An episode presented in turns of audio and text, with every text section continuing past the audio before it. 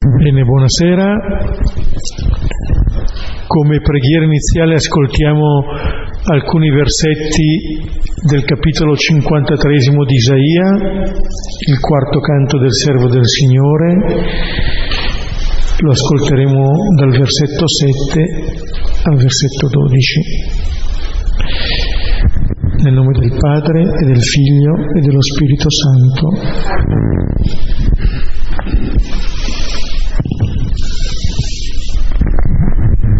Dal libro del profeta Isaia. Maltrattato si lasciò umiliare e non aprì la sua bocca. Era come agnello condotto al macello, come pecora muta di fronte ai suoi tosatori, e non aprì la sua bocca. Con oppressione e ingiustizia sentenza fu tolto di mezzo. Chi si affligge per la sua posterità? Sì, fu eliminato dalla terra dei viventi. Per la colpa del mio popolo fu percosso a morte. Gli si diede sepoltura con gli empi, con il ricco fu il suo tumulo, sebbene non avesse commesso violenza, né vi fosse inganno nella sua bocca.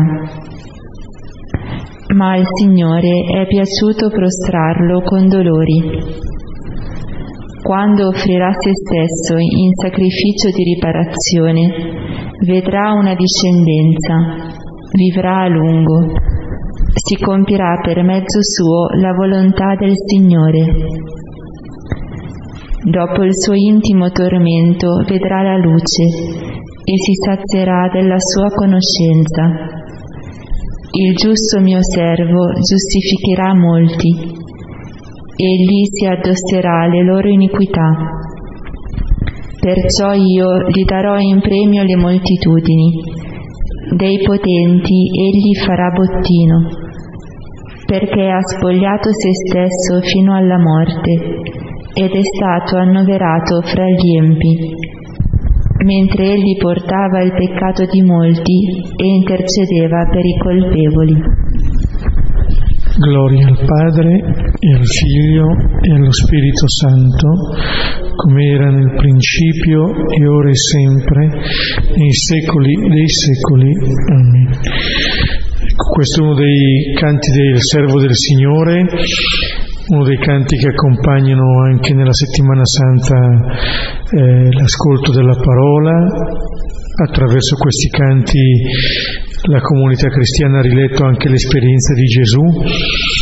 E abbiamo riletto questi versetti, torneremo anche nelle volte successive su questo testo, anche sui versetti che lo precedono, ma l'ultimo versetto di questo canto è un versetto di cui Gesù cita alcune parole, proprio nel brano eh, di questa sera, per cui lui stesso ecco, eh, rilegge eh, la propria situazione con gli occhi anche del profeta Isaia in questo canto.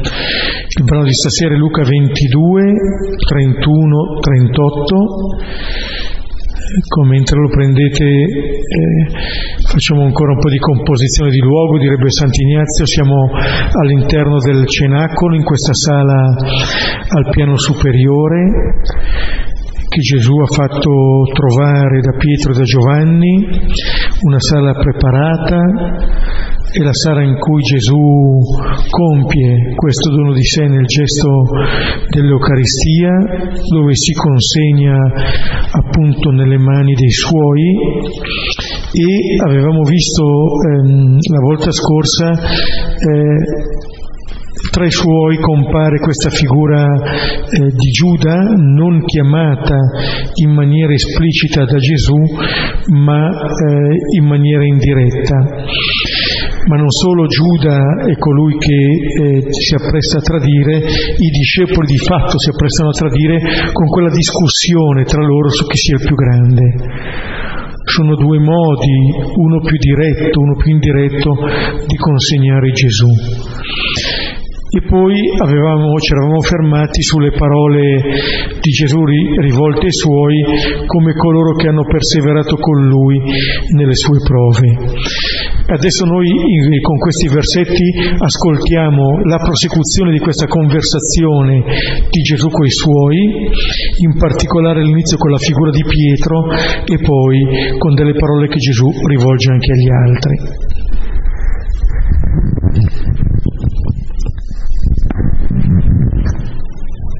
Simone, Simone, ecco, il Satana richiese di vagliarvi come il grano. Ora io supplicai per te, perché la tua fede non venga meno.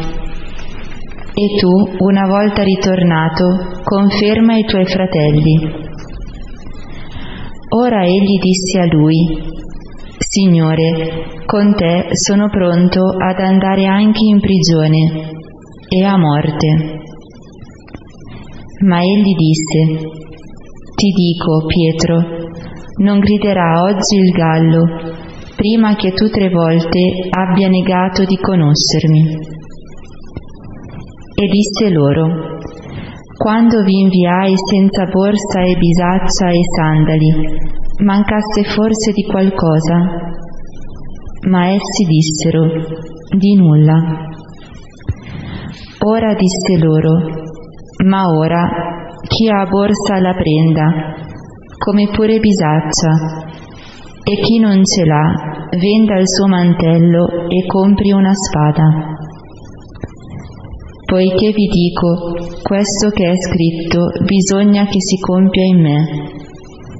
E con i senza legge fu annoverato, poiché ciò che mi riguarda ha compimento. Essi dissero, Signore, ecco qui tue spade. Ma egli disse loro, basta.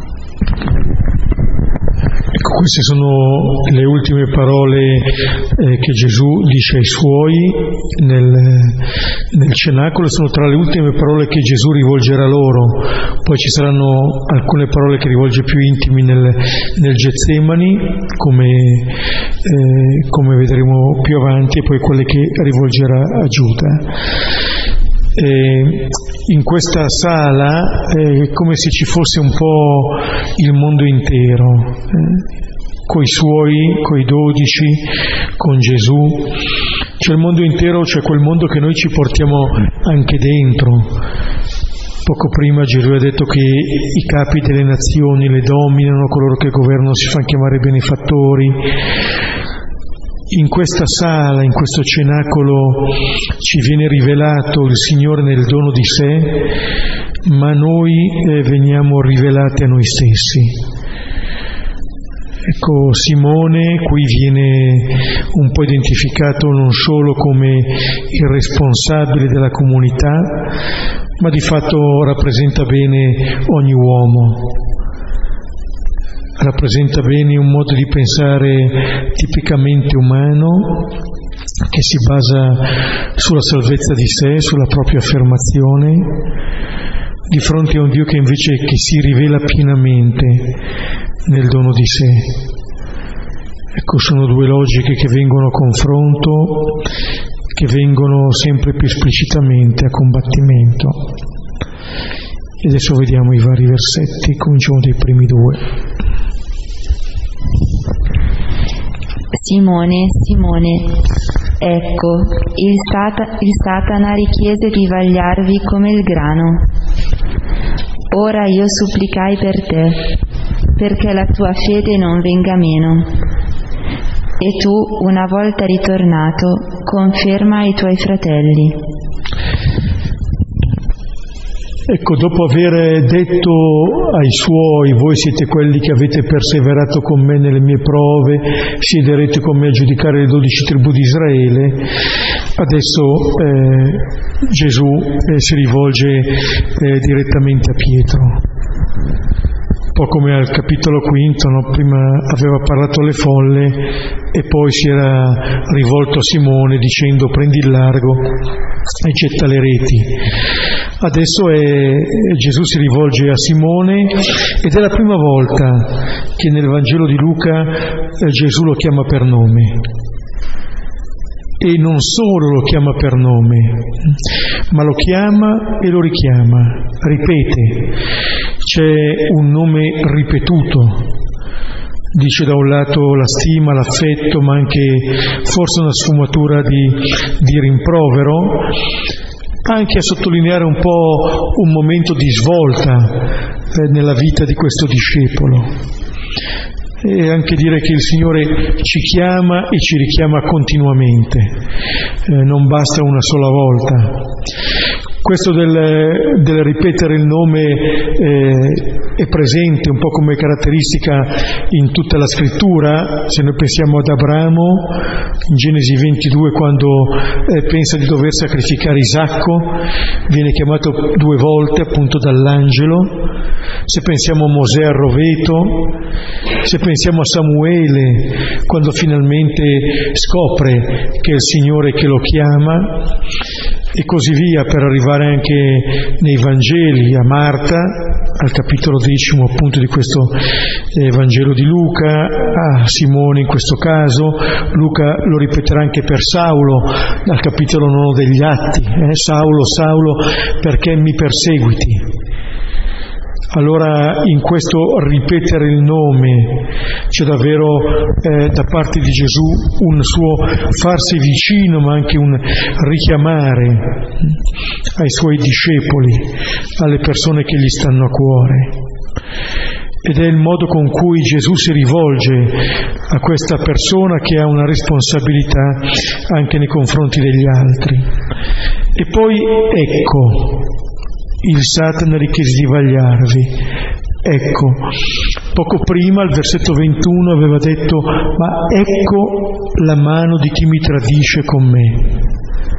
Adesso usa eh, questo stesso ecco per rivolgersi a Simone, prima per Giuda, poi per Simone. Come dire, il gesto di Gesù della consegna di sé avviene a questa comunità alla comunità che ha, se- che ha nel suo seno Giuda, che ha nel suo seno anche Simone, colui che tradisce, colui che rinnega. Ecco Satana. Eh, anche qui, sempre in questo capitolo, avevamo visto al, cap- al, versetto 3, allora Satana entrò in Giuda, detto Iscario- Iscariota, che era nel numero dei dodici. E ancora qui Satana. Cioè c'è questo combattimento, eh? questo è il combattimento definitivo tra il Satana, l'accusatore e Gesù. Ecco, queste sono un po' eh, delle maschere che non vuol dire che siano delle marionette, non è che venga annullata la responsabilità dei dodici, ma di fatto sotto c'è questa, c'è questa grande lotta, c'è questo combattimento.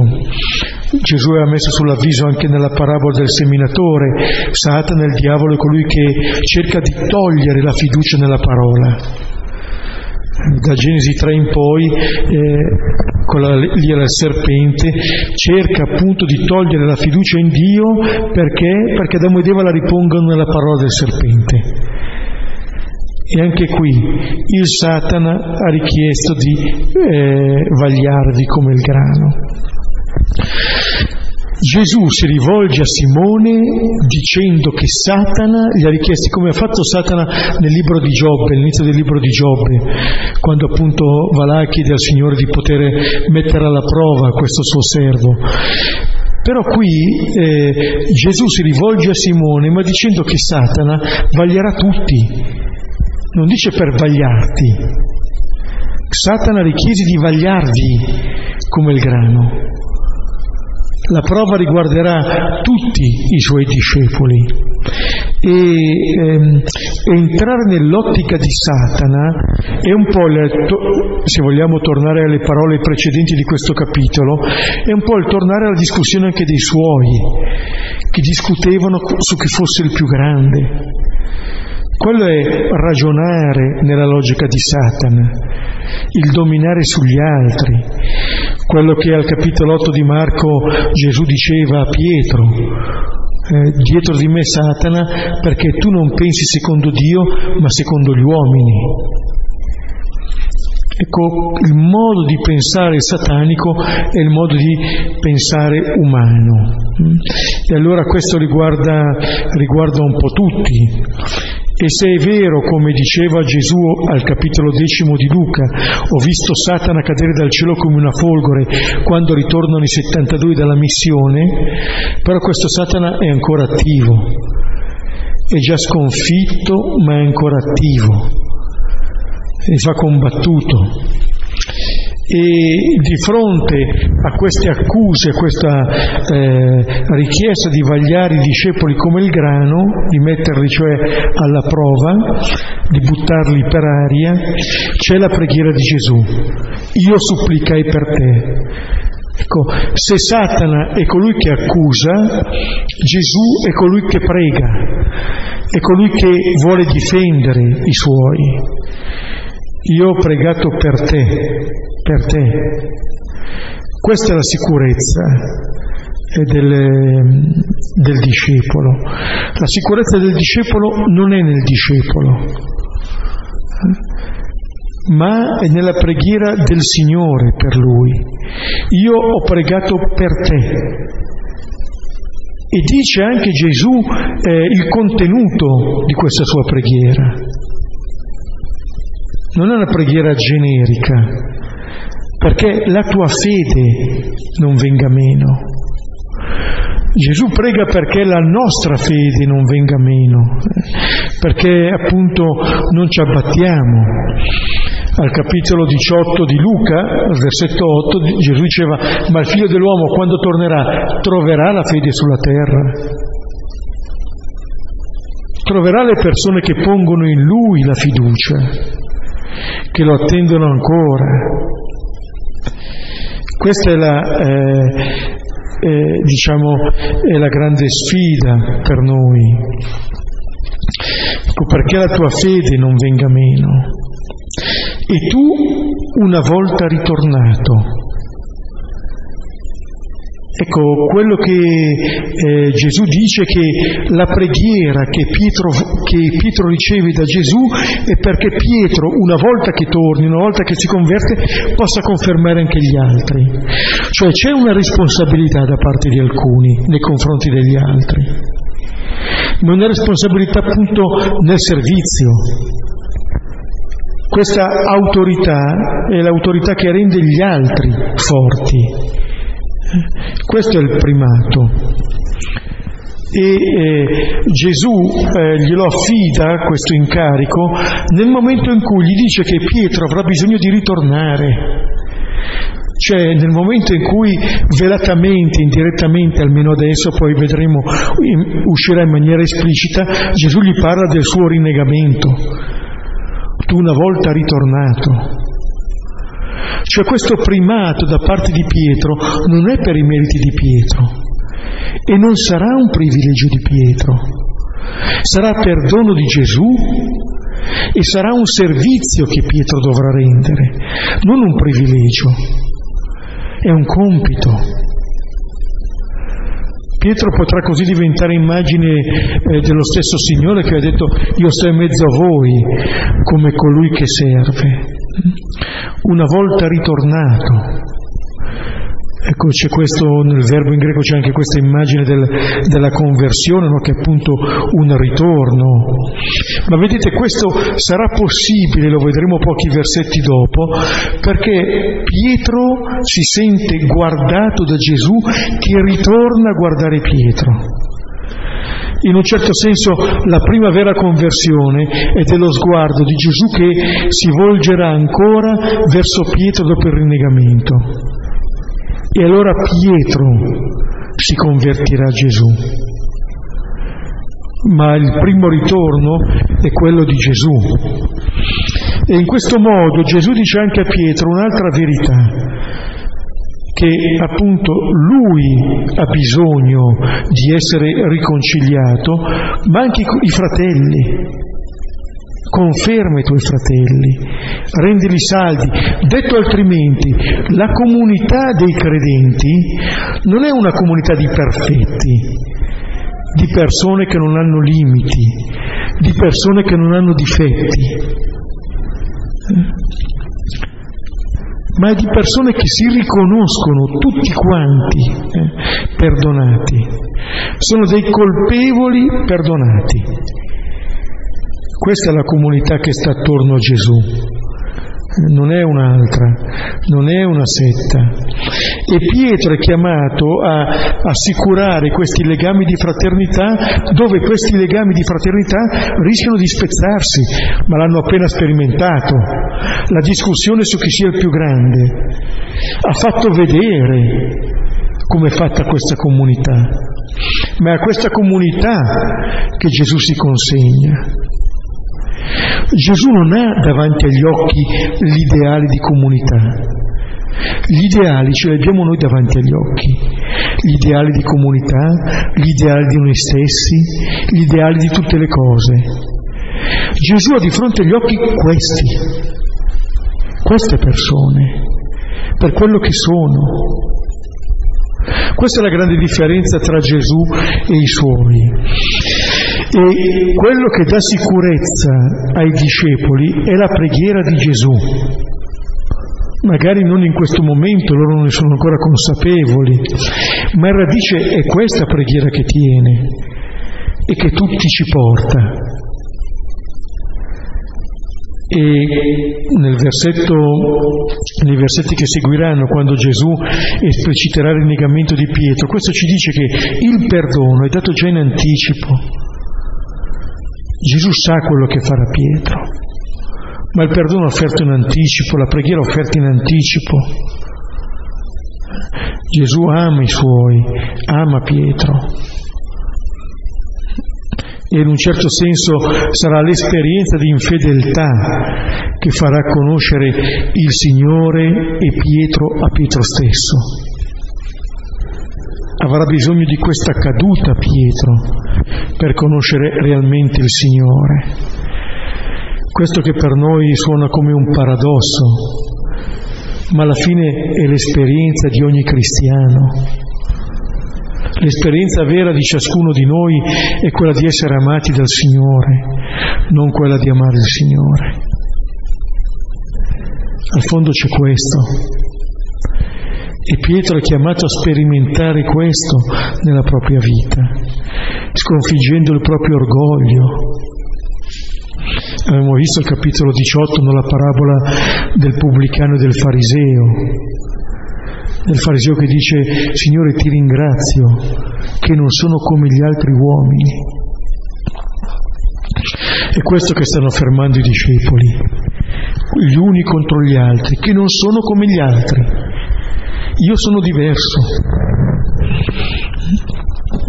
E Gesù sta con infinita pazienza rivelando che non sono migliori gli uni degli altri. E quello che eh, Gesù fa qui, questa supplica per Pietro, è quello che l'autore della lettera agli ebrei dirà al capitolo settimo, al versetto 25, che Gesù è sempre vivo per intercedere a loro favore.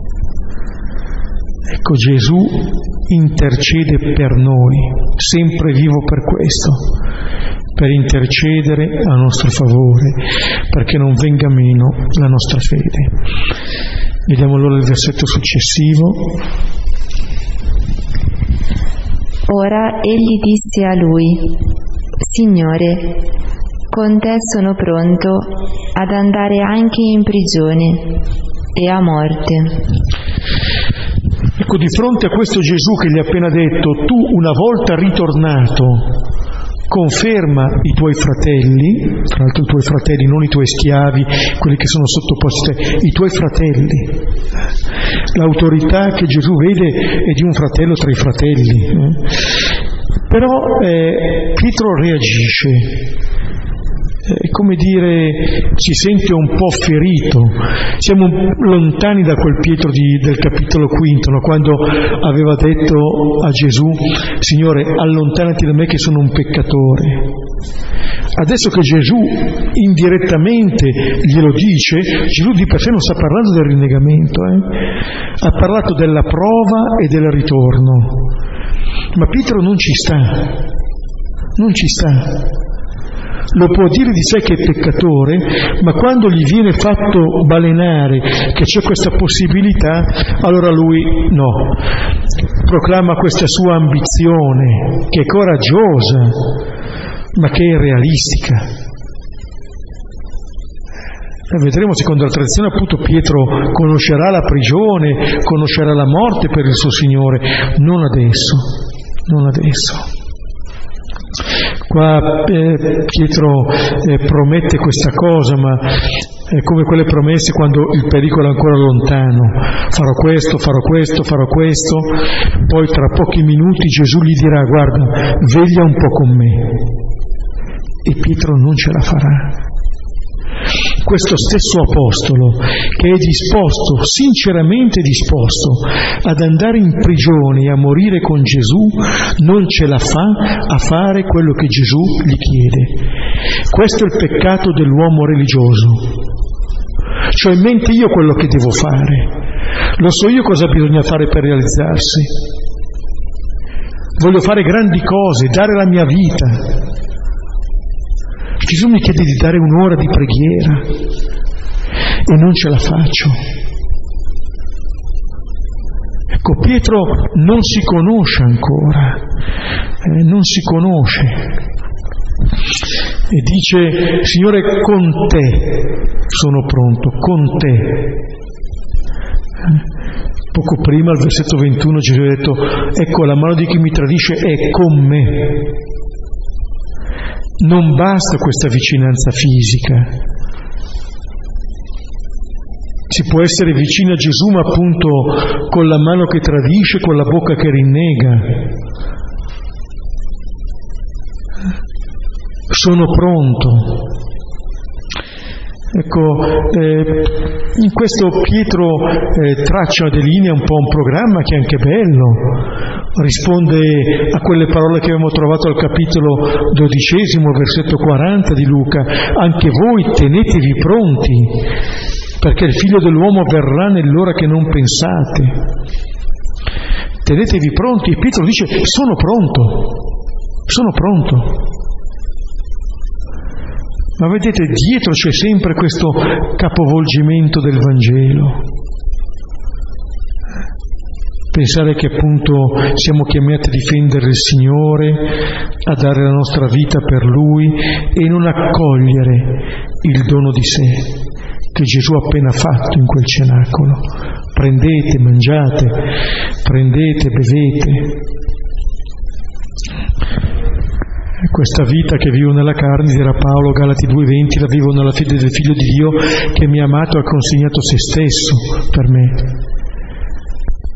1 Giovanni 4.16, noi abbiamo conosciuto e creduto l'amore che Dio ha per noi. Questo è il principio di vita nuova, questo ci cambia il cuore, questo ci rende capaci di scelte coraggiose il riconoscerci amati così ci rende capaci di queste scelte, altrimenti saranno solamente affermazioni del nostro orgoglio, della, nas- della nostra autosufficienza. Ancora Paolo, prima Corinzi 13, dirà che posso dare anche il mio corpo per essere bruciato, ma se non ho la carità, se non ho l'amore, non sono niente, non vuol dire niente. Posso dare il mio corpo per affermare me stesso, non per amore. Allora quello stesso gesto che dice la consegna può rivolgersi in quello che ho posto. Ma se ci lasciamo abitare da questo dono del Signore, allora anche la nostra risposta può essere una risposta piena.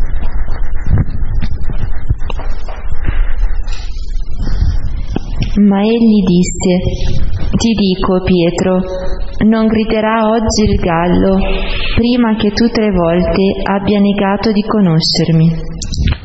Ecco, Gesù finora era stato abbastanza discreto, non aveva parlato del rinnegamento, adesso in un certo senso Pietro lo tira fuori di bocca questo.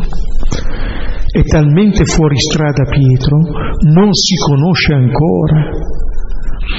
Gesù in questo cenacolo, oltre che rivelare se stesso, rivela Pietro a Pietro. E notate, ti dico Pietro. Prima si è rivolto a lui chiamandolo Simone, adesso lo chiama Pietro, roccia, per dire che cosa? Per dire che frana. E in un certo senso questo nome che eh, Pietro potrebbe rivendicare come il nome dell'autorità, ebbene proprio quel nome lì, proprio quell'autorità lì, Gesù la mette a contatto con la caduta. Gesù gli offre questa autorità mentre gli predice il rinnegamento. Pietro, Pietro. Oggi è un termine che noi abbiamo già trovato spesso in Luca e lo troveremo ancora.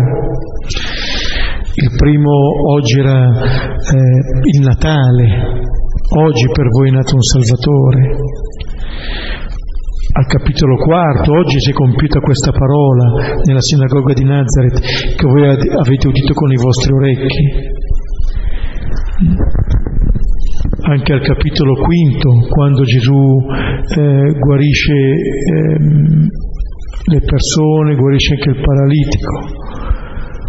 E poi al capitolo 19, Zaccheo, oggi la salvezza è entrata in questa casa e poi vedremo sulla croce, oggi con me sarà in paradiso. Oggi. E in un certo senso questo oggi è molto importante, l'oggi del rinnegamento di Pietro, che diventa anche l'oggi del perdono di Gesù a Pietro. È un po' come se per Pietro fosse il Natale, Oggi per lui nasce il Salvatore, perché oggi Pietro si riconosce bisognoso di salvezza. Tra poche ore Pietro si riconoscerà perduto.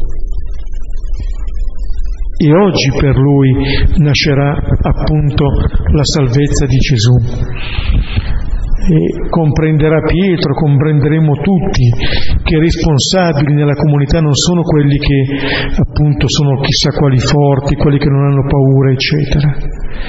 E Pietro sperimenterà che il suo peccato diventa luogo di incontro con Dio, proprio ciò che ci rende più lontani dal Signore ci rende più vicini a Lui. Pietro sperimenta che la roccia è la fedeltà di Dio e la fedeltà di Gesù nei suoi confronti. Luca 12, 8, 9, eh, chiunque mi riconoscerà davanti agli uomini, ma chi mi rinnegherà davanti agli uomini. Ecco, dicevo prima appunto che il perdono precede il peccato e rende possibile la conversione. Ecco, Gesù ha un governo pieno sulle cose che stanno accadendo. Questo non toglie nulla al suo dolore, alla sua angoscia, lo vedremo nel brano che immediatamente segue. Ma quelle parole che ha pronunciato prima, questo è il mio corpo, questo è il mio sangue, sono parole che si realizzano anche in queste parole che Gesù rivolge a Pietro. Quello che è anche importante è che Gesù non identifica Pietro col suo rinnegamento. Pietro rinnega, ma Pietro non è solamente colui che rinnega. Eh, ricordate i versetti prima quando Gesù si mette a tavola e dice ho desiderato con grande desiderio mangiare questa Pasqua con voi. E il brano della volta scorsa ci diceva, voi siete quelli che avete perseverato con me nelle mie prove. Non è che Gesù salti da una cosa all'altra o che cambino le persone, ma noi siamo a questo miscuglio di bene e di male. La nostra fedeltà zoppica, non vuol dire che è assente, non vuol dire che non ci sia nulla, ma fatichiamo. Ecco Pietro qui eh, appunto sta faticando e non lo sa ancora, non lo sa ancora. E c'è bisogno che Gesù glielo riveli. Eh? Non canterà oggi il gallo, entra così in scena anche quest'altro personaggio della passione, presente in tutti e quattro i Vangeli. Eh? Presente in tutti e quattro. E Gesù dirà per tre volte, eh, tu negherai di conoscermi. Ecco, quel Gesù eh, a cui Pietro ha detto con te, Gesù gli dice guarda che tu negherai di conoscermi, non sai chi sei, non sai ancora chi sono. Continuiamo. E disse loro, quando vi inviai senza borsa e bisaccia e sandali, mancaste forse di qualcosa? Ma essi dissero, di nulla. Ora disse loro, ma ora chi ha borsa la prenda, come pure bisaccia, e chi non ce l'ha venda il suo mantello e compri una spada. Adesso Gesù si rivolge anche agli altri. Abbiamo visto che comunque anche le parole dette a Pietro avevano gli altri sullo sfondo. Eh? Ma già dall'inizio sarete pescatori di uomini, aveva detto Gesù. E eh, qui si rivolge a tutti. Vedete, anche in queste parole di Gesù, Gesù sta vivendo le sue ultime ore di vita, ma non si chiude nel proprio dolore. Si rivolge a Simone e adesso si rivolge anche agli altri, cioè si preoccupa di questi suoi discepoli, non della sorte che lo sta riguardando. E richiama qui eh, le parole che aveva detto il 72 al capitolo decimo, versetto 4, quando li aveva mandati, senza prendere bisaccia, borsa, sandali, eccetera. Adesso dice, eh, vi è mancato qualcosa? E dicono no. Cioè richiama quella che è stata la loro esperienza Richiamare quella che è stata la nostra esperienza di aver dato fiducia a Gesù può essere ottimo adesso per affrontare quello che avviene. Richiamare ciò che è accaduto nel passato per affrontare ciò che ci attende. Però adesso Gesù dice ma ora comincia un tempo nuovo, un tempo in cui i discepoli non saranno più protetti dalla presenza del loro maestro, non saranno più garantiti dal di fuori. Ci sarà appunto da mettere in atto l'obbedienza a queste parole di Gesù. Ora Gesù qui non è che voglia dire che allora cambia la logica del Vangelo, no, no. E non è che bisogna andare ad armarsi, vedremo poi cosa capiranno i dodici o alcuni di loro. Non è questa la spada di cui Gesù sta parlando. Gesù ha appena detto prendete e mangiate, questo è il mio corpo, prendete e bevete, questo è il mio sangue. Non si tratta di versare il sangue di altri. L'unico sangue a scorrere sarà quello di Gesù.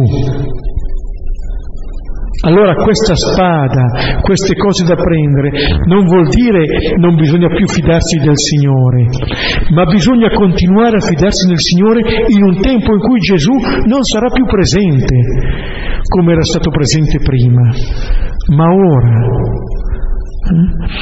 E questa spada bisogna procurarla anche a costo del mantello di quella che era la sicurezza. C'è una sicurezza molto più grande del mantello che è rappresentata da questa spada. E gli ultimi versetti che adesso andremo ad ascoltare ci rivelano di che spada si tratti e fin dove arrivi l'incomprensione dei discepoli.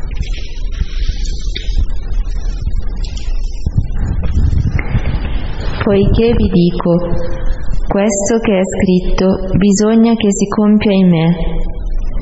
E con i senza legge fu annoverato, poiché ciò che mi riguarda ha compimento. Essi dissero, Signore, ecco qui due spade. Ma egli disse loro, basta.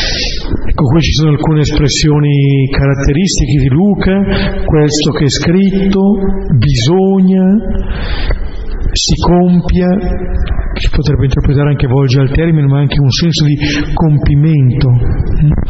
E le scritture trovano questo compimento in che cosa? In Gesù che si consegna.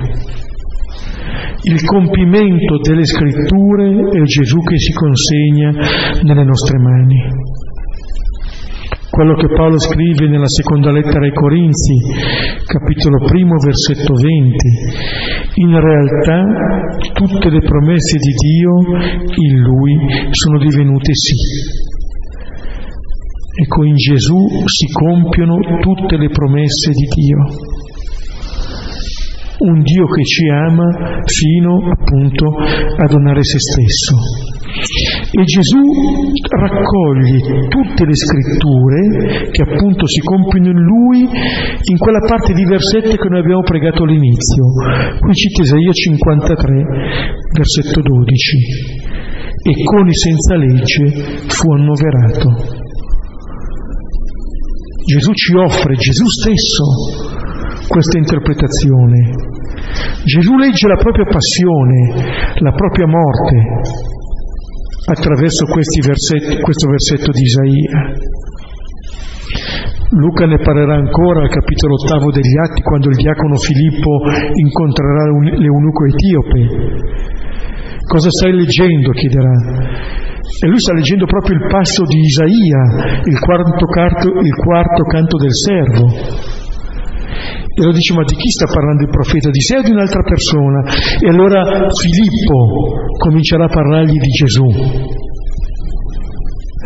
Come dire che in quel canto si rivela il senso della vita di Gesù, il senso della sua passione, morte e risurrezione. Questa è la chiave di interpretazione. Dice, con il senza legge fu annoverato. Gesù viene annoverato con i senza legge. Non per nulla tra un po' lo vedremo in compagnia di un malfattore che sarà il primo a entrare nel suo regno. E non è solamente una vicinanza in compagnia di questi, ma la presenza di Gesù diventa una presenza che redime queste persone, ci redime dal nostro male, questo è il senso anche della vita e della morte di Gesù. È il modo con cui eh, noi possiamo contemplare in Gesù l'agnello che prende su di sé i peccati di tutti, come diceva il Battista e come diceva Isaia, eh, si è fatto carico dell'iniquità di tutti questo è il modo con cui il male viene tolto. Allora Gesù non, non va e non chiede che si uccidano i cattivi, i malfattori, ma quello che Gesù fa è di prendere su di sé il male e di liberarci da questo male. Gesù ai suoi discepoli non aveva detto di prendere la spada, capitolo 9, versetto 23. Chi vuol venire dietro di me rinneghi se stesso, prenda la sua croce ogni giorno e mi segua. Noi siamo chiamati a seguire Gesù in questo modo. I discepoli non vogliono. I discepoli vogliono difendere Gesù, ma in realtà vogliono difendere loro stessi. Questa è la logica eh, di Satana. E vedete, non è che hanno atteso quello che Gesù diceva, Signore, ecco qui due spade, ce li hanno già. E sappiamo che non sono solamente loro che hanno compreso così male, eh. ci sono, eh, se chiedete a Bonifacio VIII, all'inizio del 1300, una bella enciclica per vedere le due spade, potere temporale e potere spirituale, tutti e due alleati, tutti e due sottoposti appunto al potere spirituale. Ma vedete anche eh, nelle, nelle relazioni più quotidiane, quali logiche sposiamo se cerchiamo di risolvere le situazioni con la spada, eliminando, tagliando, uccidendo.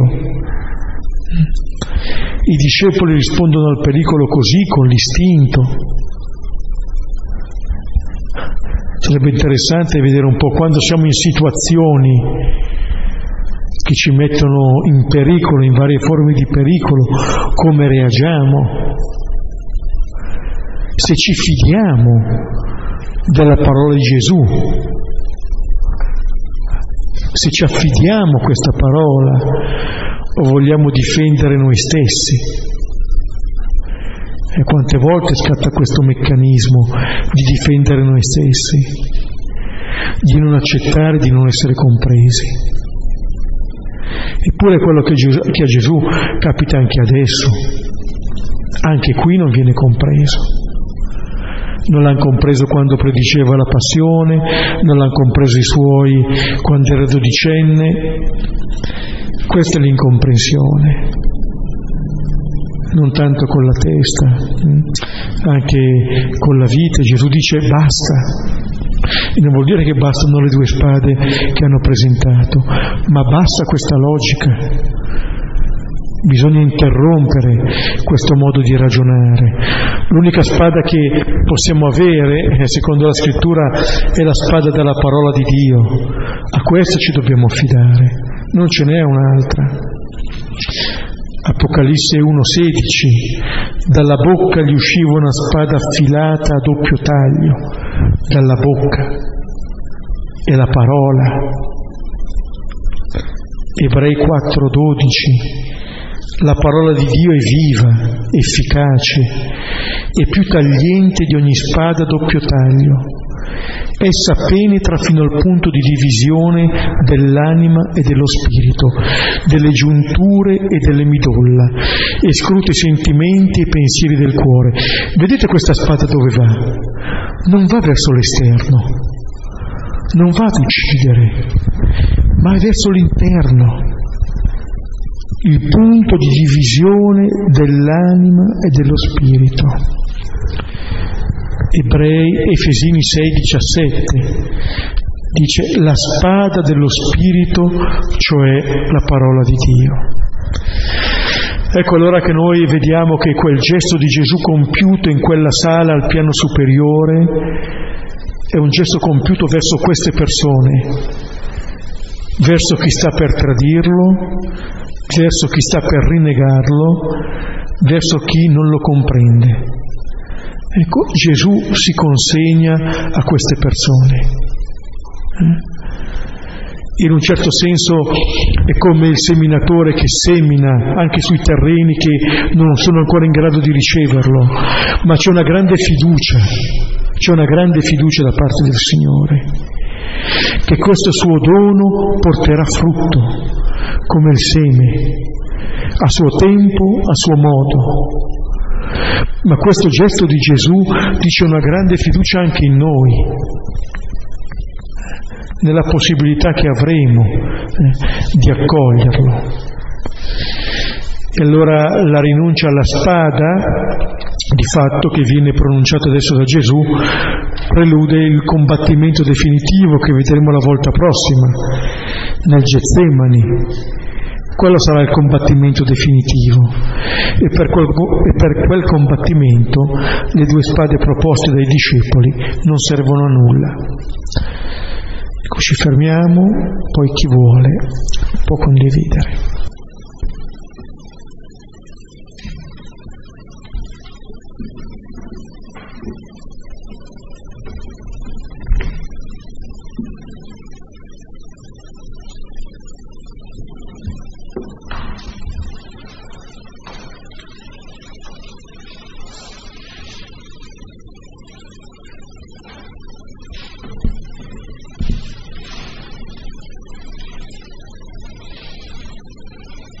Hanno colpito mm, le due esclamazioni, eh, quella con cui si apre e quella con cui si chiude mm, eh, il, il, brano che abbiamo appena sentito, quindi il primo ascolta e poi il basta.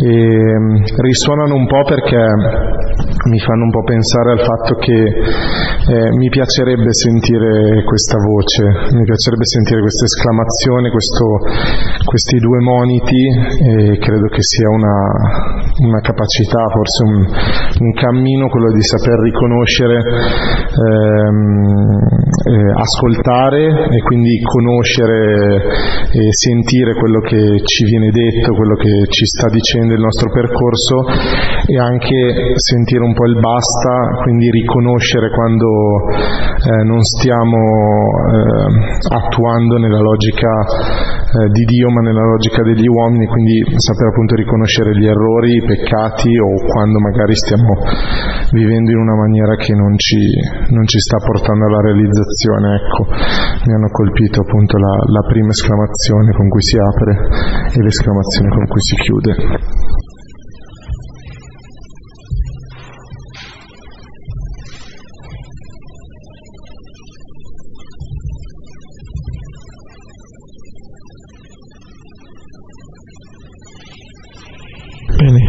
Fermarci qui. Preghiamo insieme il Padre nostro, che nella nuova formula, come anche noi le rimettiamo ai nostri debitori, e non abbandonarci alla tentazione. E lo preghiamo ricordando in particolare le persone colpite da questa pandemia in tanti modi. Padre nostro, che sei, sia santificato il tuo nome, venga il tuo regno, sia fatta la tua volontà, come in cielo così in terra. Dacci oggi il nostro pane quotidiano e rimetti a noi i nostri debiti, come anche noi li rimettiamo ai nostri debitori, e non abbandonarci alla tentazione, ma liberaci dal male. Amen. Nel nome del Padre, del Figlio e dello Spirito Santo. Amen. Ci vediamo martedì prossimo. Buonasera, arrivederci.